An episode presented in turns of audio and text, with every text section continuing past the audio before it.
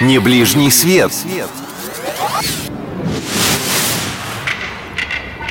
Всем привет! Ваш новый гид в поездке по просторам нашей необъятной родины Мария Саханенок снова за рулем и готова к путешествию. Итак, в прошлый раз мы с вами останавливались в центре нефтехимической промышленности нашей страны, городе Нижнекамске. Теперь, преодолев всего каких-то 50 километров, мы попадаем в один из крупнейших российских центров машиностроения – набережные Челны. История появления этого города весьма занятна. Сейчас объясню почему.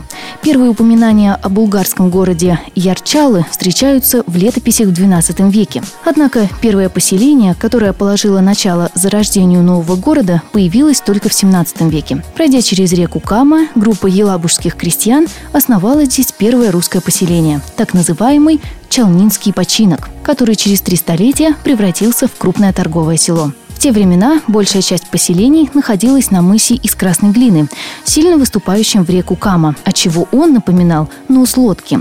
Отсюда и появились в названии Челны. Ну а город Набережные Челны появился в 1930-х годах.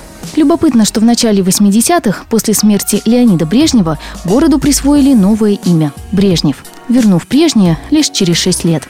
А затем город из маленького 20-тысячного поселения становится полумиллионным благодаря появлению здесь двух важных производств – Нижнекамской гидроэлектростанции и завода машиностроения КАМАЗ.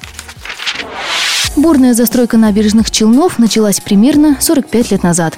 Древних памятников архитектуры здесь практически нет, однако пару старинных сооружений все-таки найдется.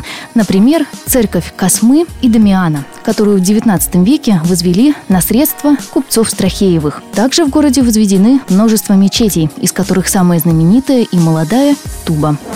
Есть в таком славном городе и особая достопримечательность – Тюбетейка. Как вы думаете, что это?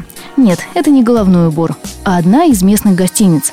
Названа она так, потому что ранее ее верхняя часть была окрашена цветами флага Татарстана, точно как тюбетейка. Со смотровой площадки 24-этажного небоскреба весь город как на ладони.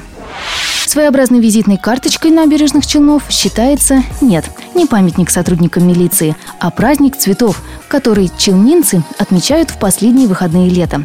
Именно в конце августа город превращается в огромную клумбу живых цветов. В набережных Челнах расположено множество парков отдыха. Наш город может лишь позавидовать такому изобилию.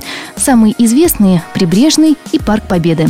Отдохнуть летним вечером жители обычно приходят на бульвар энтузиастов на котором расположены фонтаны со скульптурами Ильдара Ханова. Если вы думаете, что в этом городе отдыхать интересно будет только взрослым, то ошибаетесь. Рекомендую посетить единственный стационарный в Поволжье дельфинарий. Также здесь есть три кинотеатра, несколько спортивных стадионов и ледовый дворец. Вот такой разносторонний и красочный город Набережные Челны.